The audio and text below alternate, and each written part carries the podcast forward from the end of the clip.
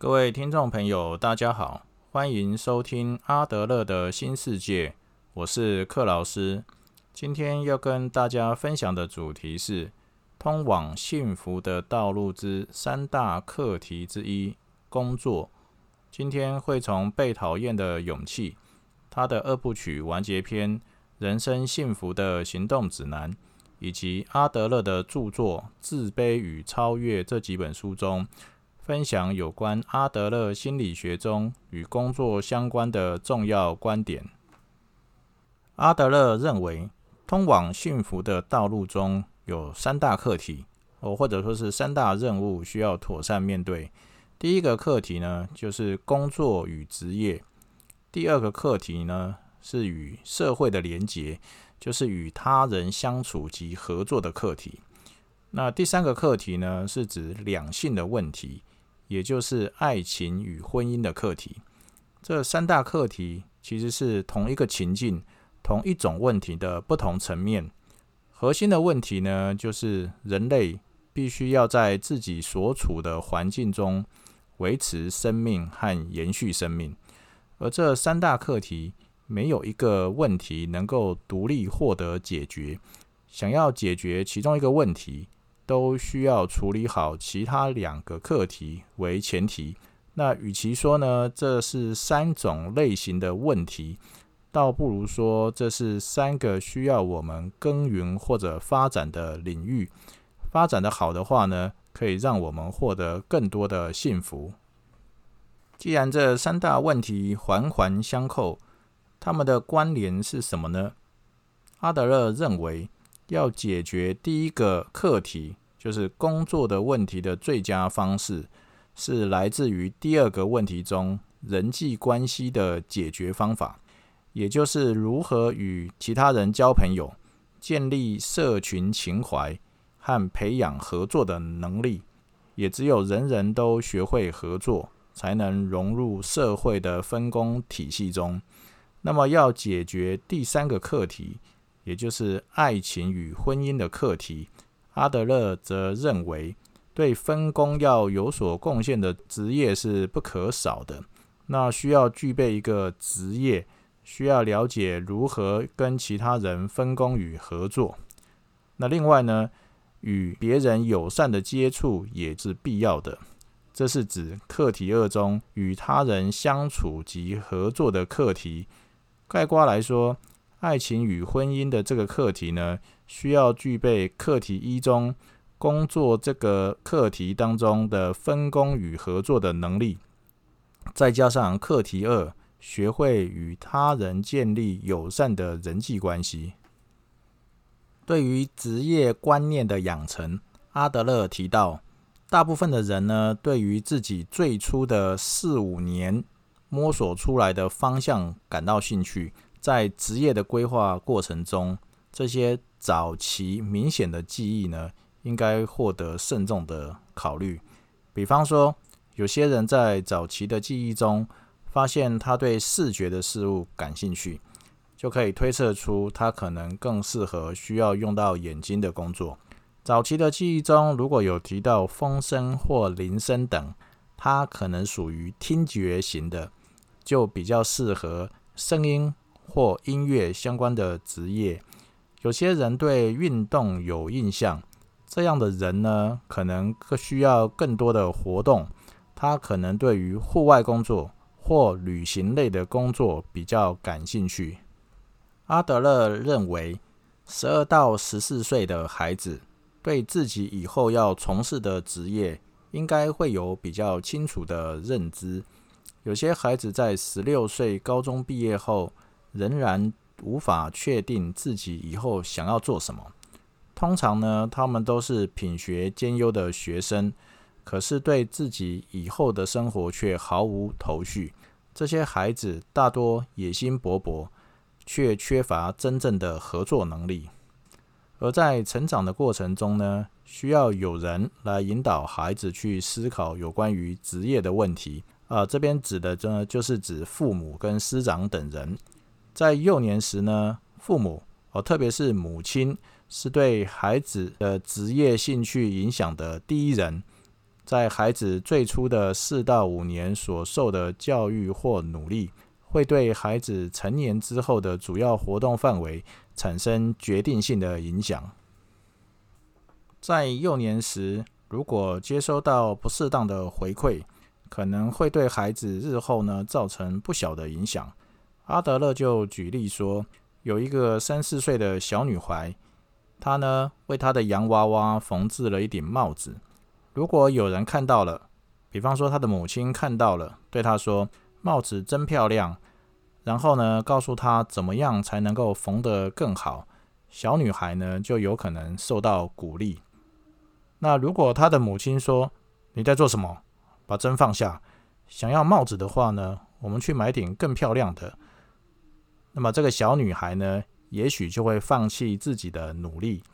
那如果观察这两个小女孩以后的生活，第一个小女孩可能培养出独特的艺术品味，而第二个小女孩呢，却不知道自己能做什么，而且总觉得买的总是比自己做的要更好。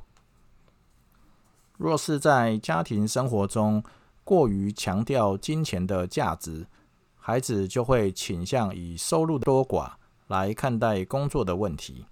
阿德勒认为这是一个极大的错误，因为这种孩子对职业的选择不是以他能贡献于人类的某种兴趣，而是以金钱的多寡来衡量。如果孩子只对赚钱感兴趣，就容易与合作背道而驰。只寻求自己的利益。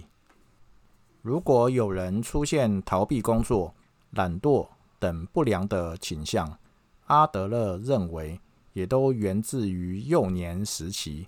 阿德勒认为，通常是一个害怕失败的雄心壮志者。懒惰的孩子从未体验过失败的感觉，因为他从不面对考验。他可能自以为，只要我去尝试。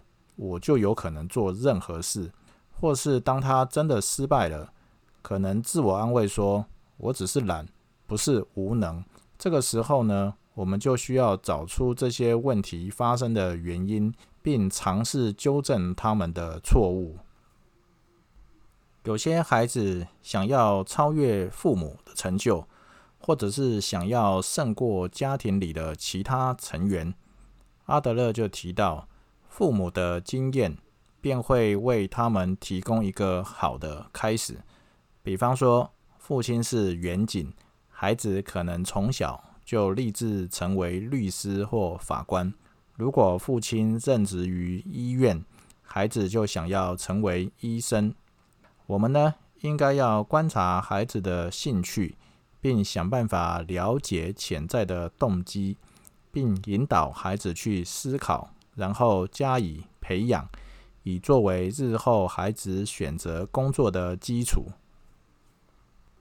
接下来，我们来看一下，在阿德勒的心理学中几个重要的观念，我们把它放在工作这个课题当中，哦，要如何来思考？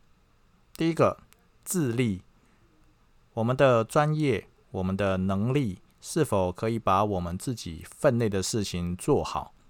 我们是否可以不依赖其他人而独立完成这些事呢？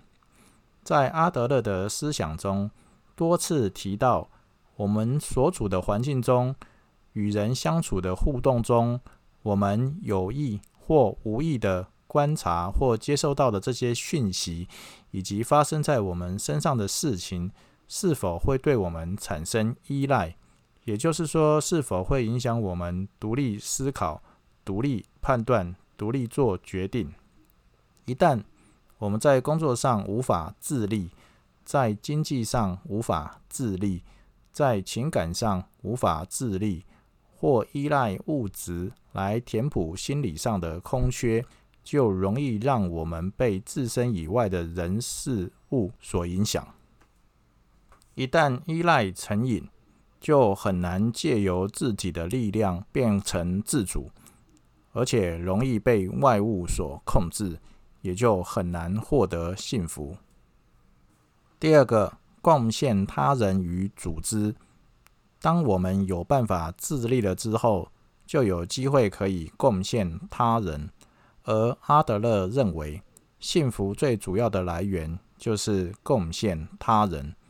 在工作的环境中，我们要思考的是，我们做的事情对谁有贡献？有什么贡献？短期的贡献或长期的贡献？是有形的贡献或无形的贡献？我们做的事情对客户有帮助吗？我们做的事情对公司部门有贡献吗？对老板或下属有意义吗？或对其他的人有帮助吗？还是这些事情呢？只有对我们自己有意义？如果只对我们自己有意义，那就不是贡献他人。第三个，找到自己的位置。如果我们在工作中可以自立，又能够在公司或组织中贡献他人。就容易找到属于自己的位置。所谓的位置呢，除了指的是公司的职位、角色所做的工作内容之外呢，更重要的是在他人心中的位置。自己会觉得是个不可或缺的人吗？其他人也会觉得你是个不可或缺的人吗？你是个可以成就他人的人，且乐于贡献的人吗？你的同事、老板、部属、客户的心中有你的位置吗？第四个归属感。如果你找到了组织上的位置，也在这些人的心中建立了不可或缺的位置，自然而然就会有归属感。那自己呢，是属于这个群体的一份子。这个公司、组织需要我。我也需要这个公司组织，乐于成为他们的一份子，那么我们就可以跟他人建立合作的关系，而不是竞争的关系。那第五个就是自卑感。那么阿德勒认为，人人都有自卑感。人在幼年的时期非常的脆弱，无法独自生存，需要依靠他人才能够成长。另外呢，在幼年时期，因为心灵成长的速度呢比身体成长的快，许多心理上想要做的事情，但是因为身体还没有长到足够高或足够壮，跟周遭年纪较长的人比起来，便显得弱小，而无法做到自己想做的事情。这些心理、身体上的因素呢，会使得人人都有自卑感。许多人在成年之后进入了公司组织中，仍然有自卑感，大多来自于与其他人的比较。别人的年纪比我小，但是能力比我强；别人的经验比我少，但职位比我高；同梯的薪水比较高，车子也比我好；小孩比较聪明，房子比较大。某某人做的事情没有比较好。但常获得老板的称赞，同事们都喜欢他，然后没有那么喜欢我哦，等等等。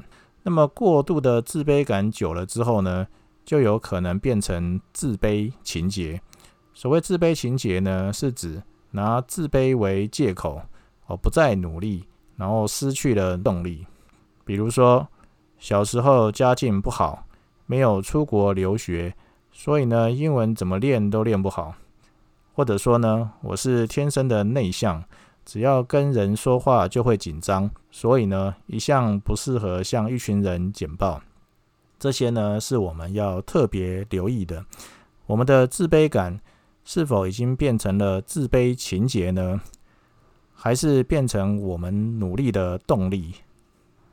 那第六个，否定向他人寻求认同。哦，这个是阿德勒心理学另外一个重要的观点。那么上述呢这些比较根本的原因，可能呢就在于你想要寻求他人的认同，或是你认为拿这些东西比较，是这些东西呢是大多数所认同的价值观。在阿德勒的心理学中，否定向他人寻求认同这件事。那么阿德勒认为呢，得到他人的认同的确是一件开心的事情，但是如果获得他人的认同才觉得自己有价值，没有得到他人的认同就觉得自己没价值，这样的想法呢，就很容易让我们依赖他人的认同，那么就很容易在其他人没有看到的时候，就不去做应该做的事情。这样就本末倒置了。那么我们本来就该去做应该做的事情，不管他人有没有看到，不管他人认同或不认同。重点是我们不是为了要满足他人的期望而活，我们也不是要寻求他人的认同而活，我们更不是要为了跟别人比较而活。如果我们做了我们应该做的事情，却被别人讨厌，那么我们就要具备被讨厌的勇气。那么第七个是指称赞的议题，在阿德勒心理学中提到，不希望用称赞的方式来作为鼓励。那么称赞的问题呢，本质上是属于依赖的问题。我们称赞别人，是真心认为对方做得很好。还是想要讨好他，或是想要改变他，甚至是想要控制他。一旦我们一直用称赞的方式想要控制别人，就会发现报酬递减的问题。比方说，小美这件事情你真的做得很好，然后第二次小美又做得不错的时候呢，你又说了小美这件事情你做得真的很不错。那么到了第三次。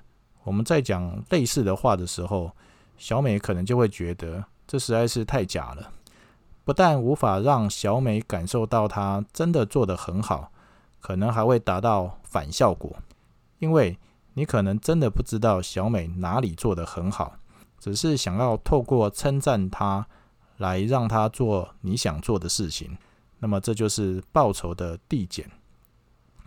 被称赞的人呢？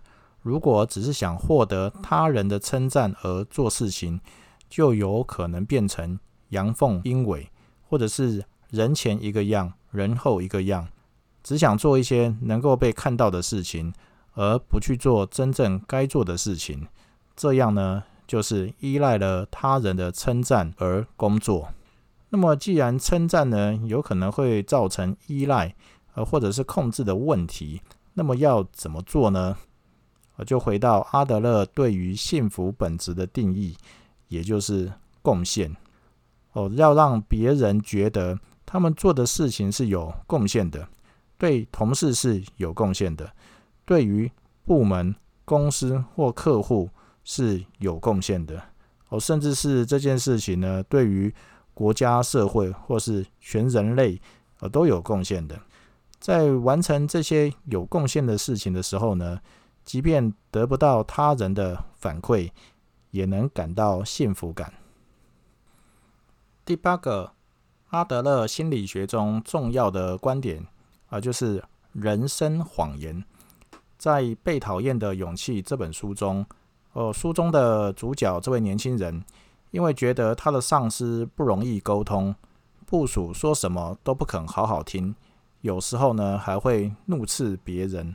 好像自己无论做什么努力呢，都没有办法获得认同，因此呢，觉得这个上司对自己冷眼相待，所以无法好好工作。那么这样的想法呢，就是阿德勒所说的人生谎言。如果心里想的是，因为有那样讨厌的上司，所以我无法顺利工作，那自己提不起劲来学习。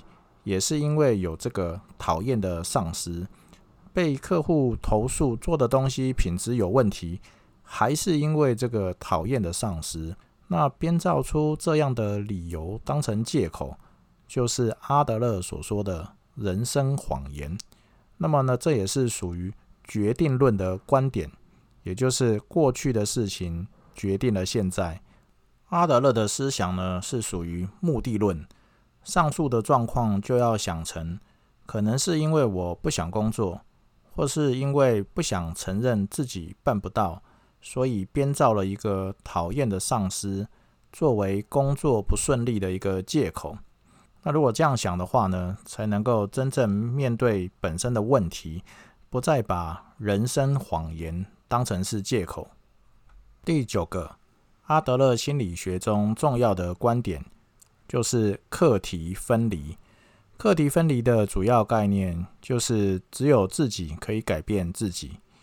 有句谚语是这么说的：“我们可以将马牵到水边，却不能强迫它喝水。”阿德勒认为，如果不做这件事情，不去改变或不去努力，最后是谁需要承担后果？那个需要承担后果的人，就属于他的课题。比方刚刚的说的那个讨厌的上司的例子，那怎么样做到课题分离呢？不管上司的怒斥多么的不合理，或者是说很难沟通，那个都是属于上司自己要处理的情绪或沟通的课题，不是属于部署的课题。那部署自己工作不顺利，没有好好学习需要的技能，或做出来的东西品质有问题而被客户投诉，则是自己呢应该坦然面对，是属于自己的课题。各自呢处理好自己的课题呢，才能够让人与人之间的苦恼获得改变。那最后一点就是目的论，活在当下，你的现在决定了过去。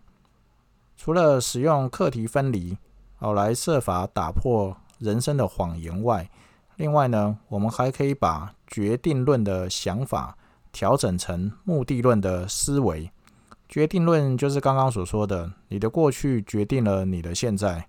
阿德勒说，重要的不是你经历了什么，而是你如何运用它。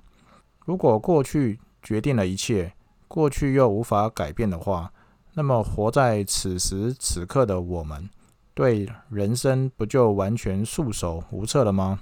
当我们把我们的过去当成是一个学习的宝库，把有用的经验拿来。继续强化，把不好的经验当成学习的教材，用来重新调整自己，我们就可以依照我们现在或未来的目标，重新赋予经验新的价值。我们没有办法活在过去，我们只能活在当下。你的现在决定了你如何诠释你的过去。以上是今天的分享。